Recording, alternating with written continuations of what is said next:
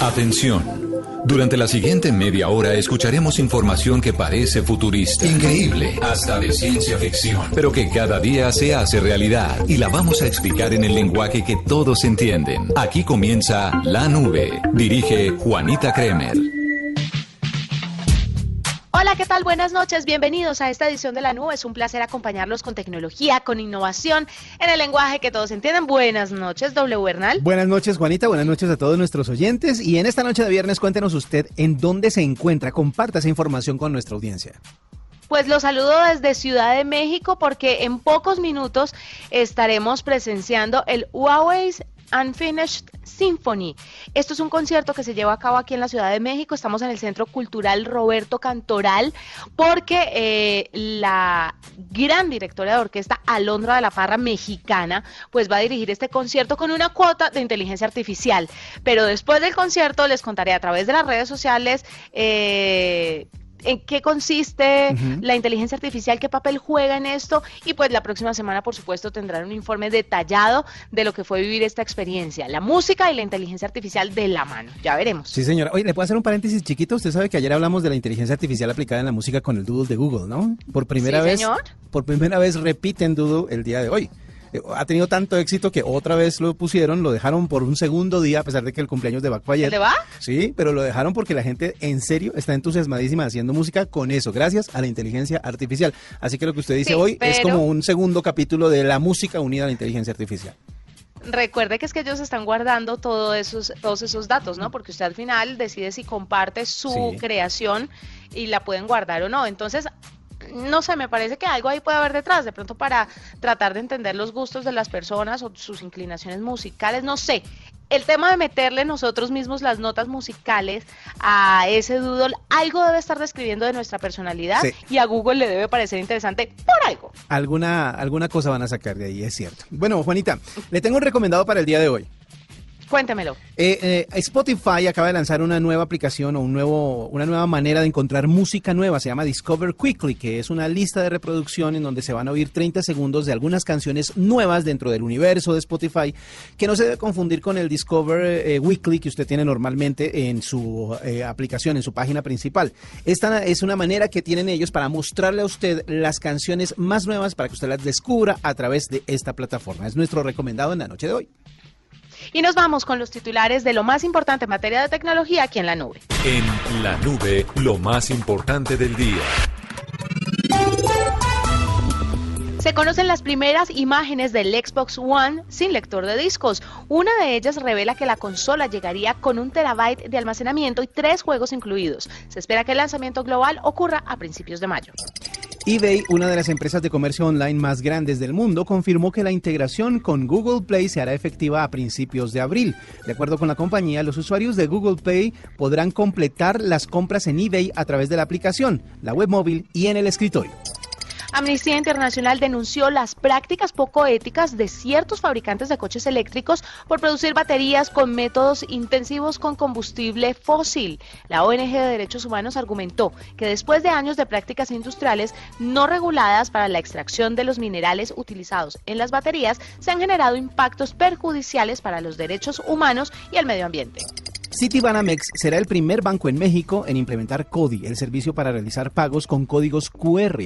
Las pruebas comenzarán a finales de abril con el fin de ser presentado formalmente en septiembre. La razón de la implementación es que existen más de 50 millones de personas que no tienen tarjetas, pero el 80% cuenta con un celular.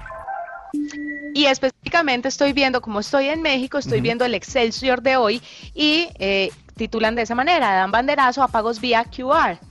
Seis bancos ya aprueban la plataforma que para septiembre será obligatoria para todas estas instituciones que manejen más de 3.000 cuentas, adelantó el gobernador de Banxico. Y pues de esta forma, México empieza un poco a moverse como se mueve China, con pagos a través de código QR que puede ser mucho más sencillos, porque si bien la gente no tiene la capacidad eh, económica o de endeudamiento para adquirir una tarjeta de crédito, pues todo el mundo tiene, por supuesto, un código, un teléfono celular y a través de esto se dan los pagos de QR. Esa es una práctica que seguramente después de que la implemente México se convertirá en estándar para toda Latinoamérica, así que preparémonos para tener esa modalidad de pagos en Colombia. Doble, quería comentar con usted una noticia que me pareció muy, muy interesante y es un experimento que se está llevando a cabo en el país, en España. Resulta que con Google están trabajando eh, y pusieron a prueba una herramienta que se llama Perspective API. Esta es una herramienta gratuita que usa un modelo de robot que aprende a partir de los comentarios generados por humanos y que sean catalogados como tóxicos por los mismos eh, moderadores. Estaba en inglés, pero ahora ya aprendió a hacer, aprendió pues a hablar español y a distinguir estos comentarios en español y detecta muy bien la toxicidad en nuestro idioma. Cuando alguien, por ejemplo, en los foros o en las redes sociales de este diario del país hacía un comentario tóxico, aparece inmediatamente un mensaje en tiempo real que invita a las personas a hacer cambios o a reescribirlo. Y con esta medida, pues el periódico ha visto una disminución de comentarios tóxicos en un 7%, mientras que la actividad general de los comentarios aumentó en un 19%. ¿Eso qué quiere decir? Que la persona está, se incentiva más a dejar sus opiniones cuando ve, cuando no ve tanta toxicidad en el ambiente, digámoslo así. Ahora, está la contraparte donde dice, bueno, ¿dónde está la libertad de expresión? Pero simplemente usted puede decir de una forma más amable, estoy segura, puede dejar sus comentarios y si lo que usted quiere dejar son insultos, pues realmente tiene un valor. Pues lo que pasa es que Internet se presta para que las personas que quieren eh, insultar o que quieren salir, dejar salir como esas rabias contra el mundo, lo puedan hacer de manera pues prácticamente impune, porque cualquiera puede escribir lo que quiera y se puede refugiar detrás del famoso tema de la libertad de expresión, pero son comentarios que no son capaces de, de, sostener enfrente de las personas, por eso se refugian en Internet para hacerlo. Y obviamente, pero eso es por un lado, y por el otro está la gente que se deja afectar por eso, es decir, la gente que está buscando popularidad en la red y que cuando estos comentarios llegan, empiezan a afectarlos realmente. No sé si usted se acuerda que durante estos días estuvimos hablando que en China están desarrollando eh, robots también que lo alaban a usted, que le suben el ánimo, que, lo, que, le dan como elogios y que uno paga un dinero para que esas personas o para que esa aplicación lo elogie a usted. Entonces va como de la mano el tema de evitar este tipo de agresiones dentro de las redes porque de verdad la gente se los toma en serio. Me parece muy interesante el ejercicio que están haciendo y es que desde que aparecieron las redes sociales, pues la gente con esta completa libertad ha tenido la banderita blanca o la banderita para seguir eh, con un tema de ataques, insultos, humillaciones, muestras de odio, homofobia, racismo, elitismo, hackeos, acosos, mejor dicho, un montón de cosas que muestran un poco el lado bajo y, negro de la humanidad. Y el tema de que se regule mire que puede ser muy beneficioso. Lo muestra este mismo experimento que está haciendo el país. La gente hacía comentarios propositivos en torno a las notas que veía en el periódico. Entonces usted puede no estar de acuerdo con la nota, pero en vez de insultar al que la escribió o despotricar del contenido, lo que sí puede hacer es sugerir con total respeto que se mire otra cara de la noticia o que se tenga en cuenta otro punto de vista pues de eso que se está leyendo. Me pareció de verdad pero para quitarse el sombrero y en Colombia este tipo de técnicas deberían empezar a utilizarse. Eso se lo iba a decir. En Colombia tendrían muchísimo trabajo con esta Perspective API, porque de verdad que aquí sí se requiere muchísimo eh, tratar de filtrar los comentarios tóxicos, porque son bastantes en nuestro país, lastimosamente.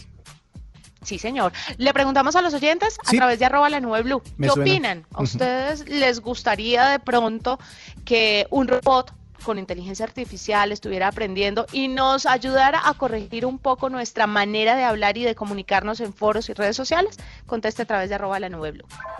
Hace un rato estábamos hablando en eh, los eh, titulares acerca de la fecha de lanzamiento o la época de lanzamiento del nuevo Xbox One sin lector de discos.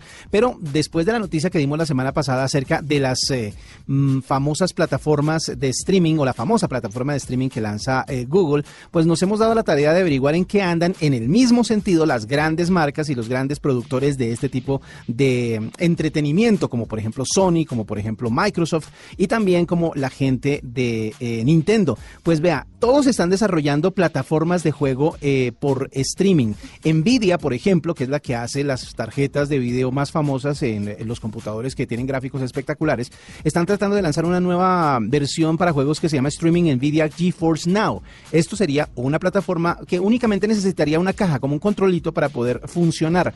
Sony dice que aparte de lanzar eh, su, su, también eh, nueva versión de la plataforma PlayStation, quiere hacerlo a manera de streaming con el PlayStation Now, un servicio por suscripción que va a ofrecer algunos de los juegos eh, de su extensa biblioteca y que se puede mm, ver a través de su computador. Lo que hay que hacer es comprar un control compatible que se llama DualShock, pero también se van a meter a la pelea de la plataforma. Y Microsoft dice que va a lanzar pronto un eh, servicio de streaming que se llama Project X Cloud.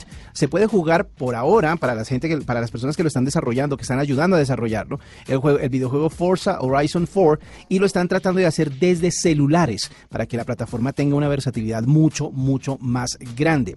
Eh, por otro lado, hay otras empresas dedicadas a crear estas plataformas de streaming para los eh, que les gusta el gaming, para los juegos, como por ejemplo la empresa Steam, una empresa de videojuegos, un servicio de videojuegos, que está tratando de lanzar el servicio Steam Link Anywhere, que usa una PC como servidor para transmitir los videojuegos, y también Blade Shadow, que quiere lanzar con un pago de 140 dólares un eh, servicio de juego por streaming que incluirá algunos juegos. Lo que hay que hacer es comprar, o más bien por esa plata va a recibir usted unos periféricos como un teclado y un monitor eh, especiales para poder eh, participar de los juegos en línea. En esto andan todos preparándose y creo que el que dio el primer paso fue Google con su estadía, pero esperemos a que todas estas plataformas estén activas para empezar el juego de verdad. A ver quién gana el tema del gaming por streaming.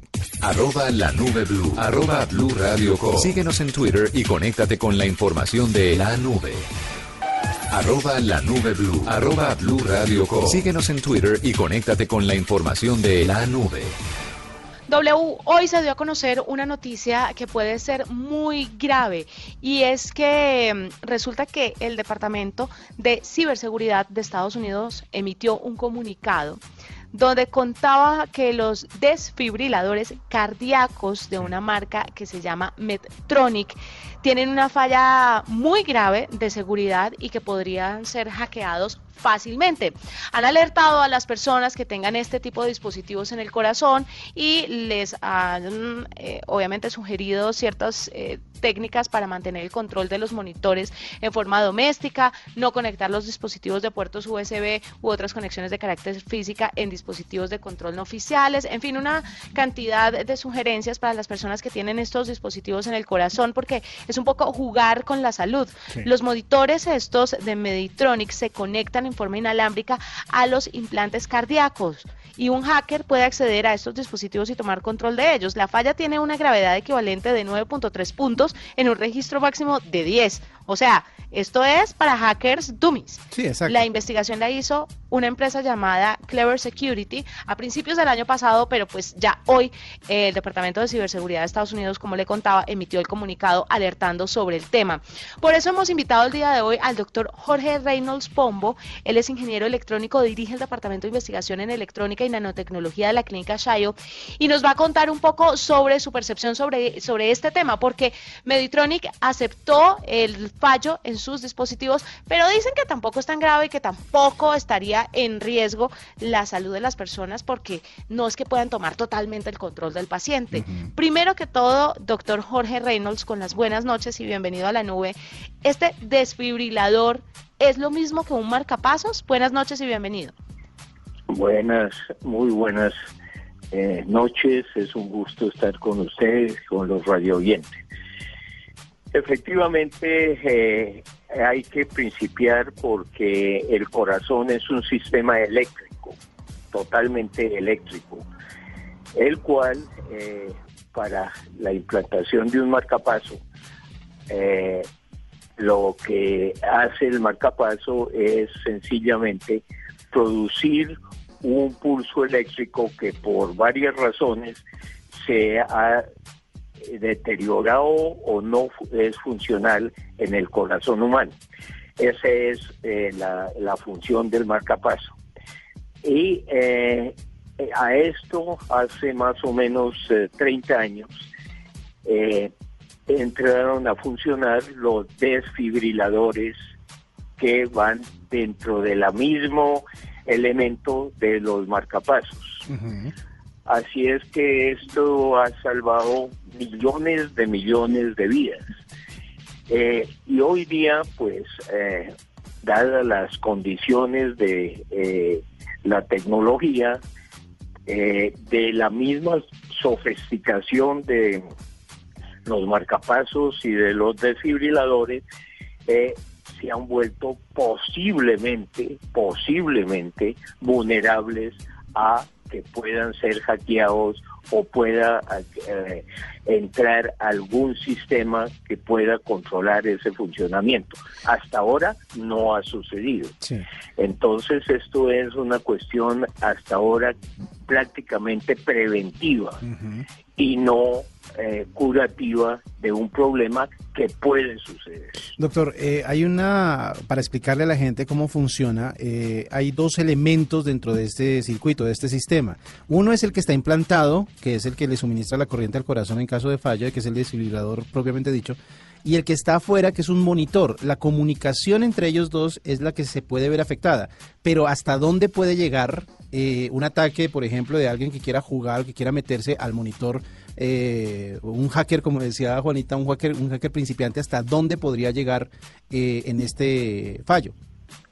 Eso todavía no se sabe, hasta dónde puede llegar esas condiciones. Ahora, el monitor no es un sistema permanente, es únicamente un sistema de control cuando el paciente va a su chequeo normal al hospital.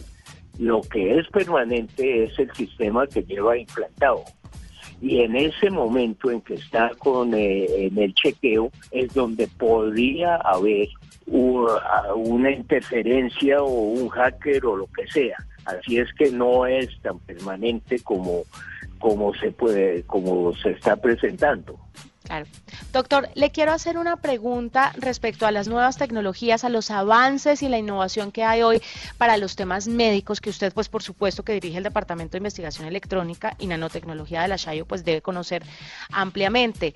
¿Es más el beneficio tecnológico que hoy se le brinda a los pacientes con estos dispositivos que el riesgo de ser hackeados y sufrir cualquier tipo de problema tecnológico, digámoslo así? Claro que eh, lo que le acabo de decir, hasta ahora no, no hay nada comprobado. Esto es una cuestión preventiva la que se está haciendo. Pero eh, en este momento beneficiados con los marcapasos son alrededor de 87 millones de personas en el mundo, es decir, el doble de la población colombiana más o menos, y que han podido vivir durante muchos años en condiciones de el mínimo de problemas. Claro, y doctor, esto que tenemos hoy, estas cifras versus hace 10 años, ¿cómo vivían los pacientes que hoy viven con esta tecnología y que les permite tener un nivel eh, de vida tranquila y, y, y, bien en medio de todo? ¿Cómo se vivía hace 10 o 20 años? Mire, hace 60 años que yo hice el primer marcapaso, lo, lo diseñé, lo construí, se implantó en el mundo.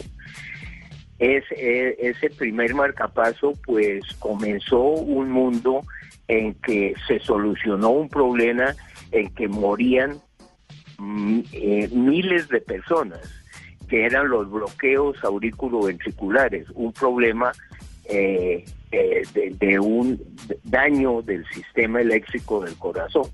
Entonces, esto eh, principió ya a volverse algo internacional y hoy día pues el bloqueo aurículo ventricular es totalmente eh, solucionable el problema y puede vivir muchísimos años el paciente. En todo caso, los beneficios de los, de los desfibriladores implantables pues son inmensos en comparación de una hipótesis en que pueden ser hackeados. Probablemente el 60% de los marcapasos que se implantan en el mundo son de marca Medtronic. Claro, pues es el doctor Jorge Reynolds que nos cuenta un poquito sobre esta noticia hoy que está reportada en todas partes y que habla sobre unos hackers que podrían vulnerar implantes cardíacos por falla en código de seguridad de la marca Meditronic. Y pues bueno, obviamente la tecnología está al servicio de la gente, todavía hay unas vulnerabilidades que con el tiempo seguramente se irán solucionando. Doctor Jorge, gracias por estar con nosotros, por aclararnos un poquito eh, la parte médica de este asunto y esperamos seguir en contacto con usted para eh, futuros temas. Sí, esa, esa era una de las, eh, de las conclusiones finales. Así es, así que pues bueno, ya se dieron cuenta del fallo, ya se dieron cuenta de qué deben prevenir y seguramente van a empezar a trabajar alrededor de esto. Es información muy importante porque hay muchísima gente que nos está escuchando que tiene o conoce a alguien que tiene uno de estos implantes. Y además hay que decir que no se ha reportado en el mundo, como dice el doctor, el primer hackeo a este tipo de aparatos, pero pues obviamente la alerta tiene que presentarse para que la gente tome cartas en el asunto y para que en caso de que algo suceda, pues sepan cómo fue el asunto o por qué fue. Hacemos una pausa, usted está escuchando la nube, ya regresamos. Esta es la nube de Blue Radio. Esta es la nube de Blue Radio. Continuamos en la nube y W. Le cuento que las cosas no están pintando muy bien en temas de seguridad en los smartphones y es que de acuerdo con informaciones de sitios especializados específicamente en Noruega, un lote de teléfonos Nokia 7 Plus estuvieron enviando datos personales de los usuarios a un servidor en China por varios meses. Llama mucho la atención, pues todos estamos un poco ya acostumbrados al tema de las filtraciones, eh, a esta guerra que hay entre el gobierno estadounidense y el chino, y en el que la empresa de tecnología Huawei se vio metida en la mitad y pues todo ha derivado en, en temas de redes de 5G que supuestamente nos están vigilando, nada con nada comprobado, ¿no? Hasta el momento. Pero llama mucho la atención que sea Nokia, porque Nokia es una empresa de Finlandia.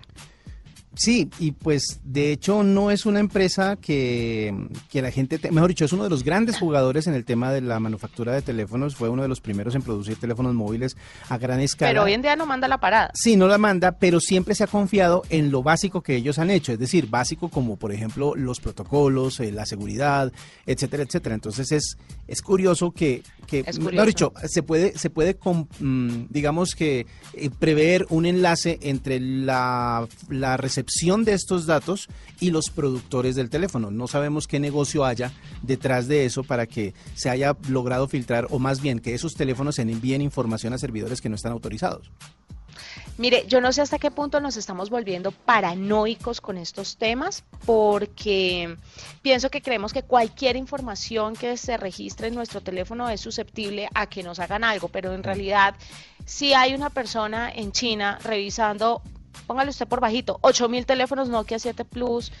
Eh, la información que estaban tomando, dice el medio especializado, se menciona que eh, los datos que se transmitían era cada vez que se desbloqueaba la pantalla o se encendía el teléfono, se encendía el teléfono, e incluía información como el GPS, número de teléfono y número de serie del dispositivo. Dicen que sin duda pues es alarmante ya que esto permite que cualquiera con acceso a los datos pudiera conocer la ubicación del usuario en tiempo real. Pero imagínese usted qué hace, por ejemplo, qué hacen en China con sus datos, con su teléfono y su ubicación. o sea, varias La suya, de W Bernal en Colombia. Pues eh, ahí se pueden leer hábitos de, de, movimientos suyos, o sea, para saber a dónde se desplaza, cuánto tiempo permanece en un lugar. Pues sí, eh, pero eso lo hace todo el mundo. claro. O sea, toda, la toda persona que tenga un teléfono celular está siendo monitoreada. Primero, para que le funcionen correctamente las aplicaciones descargadas. Segundo, para que el GPS le funcione correctamente. O sea, todo este funcionamiento que vivimos hoy en día a través del teléfono móvil es a través de información que entregamos. Claro, pero el asunto también es qué hace usted con esa información, porque si bien eh, puede que la mejor, la persona que piensa de la mejor manera de este tipo de usos dirá, no, ellos lo hacen para recomendarme sitios, para informarme acerca del tráfico, para que yo pueda tener una mejor calidad de vida gracias a el servicio de ubicación. Pero para otra persona puede interpretarlo, para una persona más desconfiada, puede decir, ok, ¿y por qué me van a seguir? ¿Por qué me quieren seguir? ¿Por qué quieren saber dónde estoy? ¿Qué es lo que puede peligrar en el momento en el que yo diga que voy a estar o que estoy ubicado en un cierto lugar?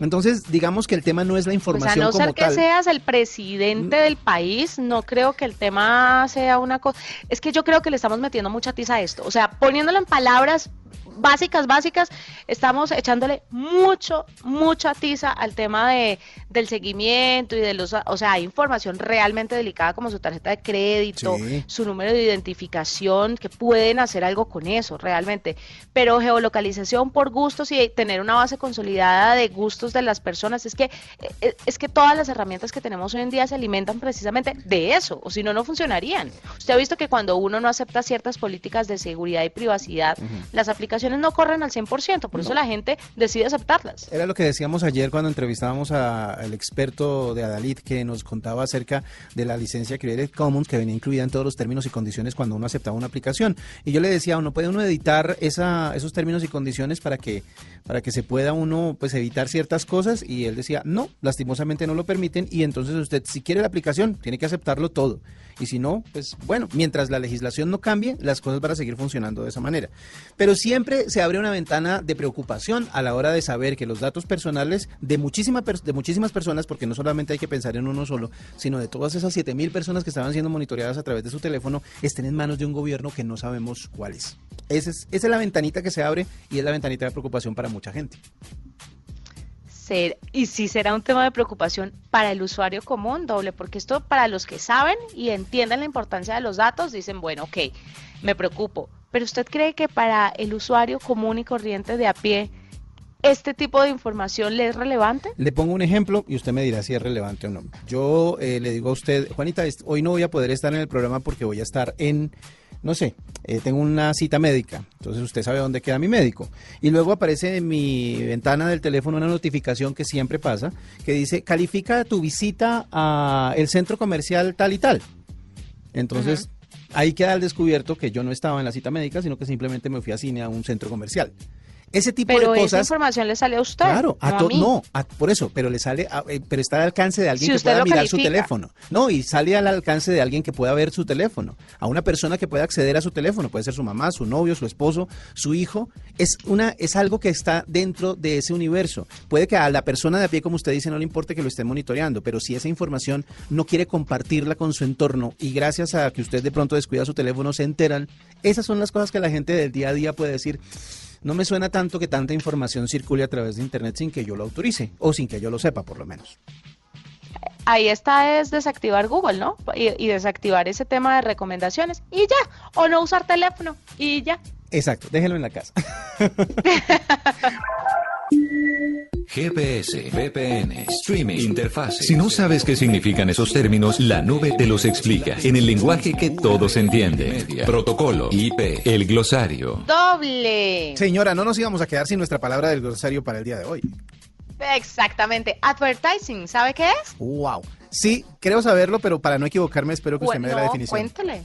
Advertising, a la gente. advertising es como la publicidad o eh, la cantidad de ventanas publicitarias que tienen eh, los complementos o las aplicaciones o todo lo que tiene que ver con tecnología.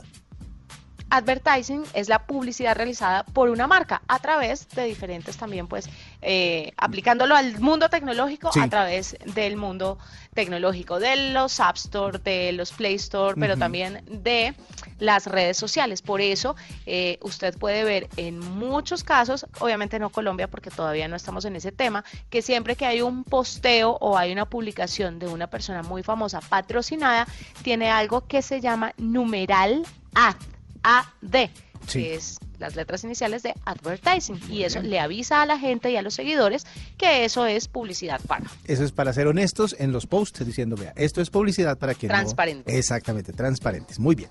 Sí, señor. Nos vamos, nos encontramos nuevamente el martes con más información aquí en la nube desde París, porque se lanzan los celulares de Huawei, los P30, la serie P30, que promete un zoom, mejor dicho, la gente no se alcanza a imaginar. Vamos a ver, les contaremos todo desde París y más noticias tecnológicas. Bueno, que la pasen bien y feliz fin de semana para todos.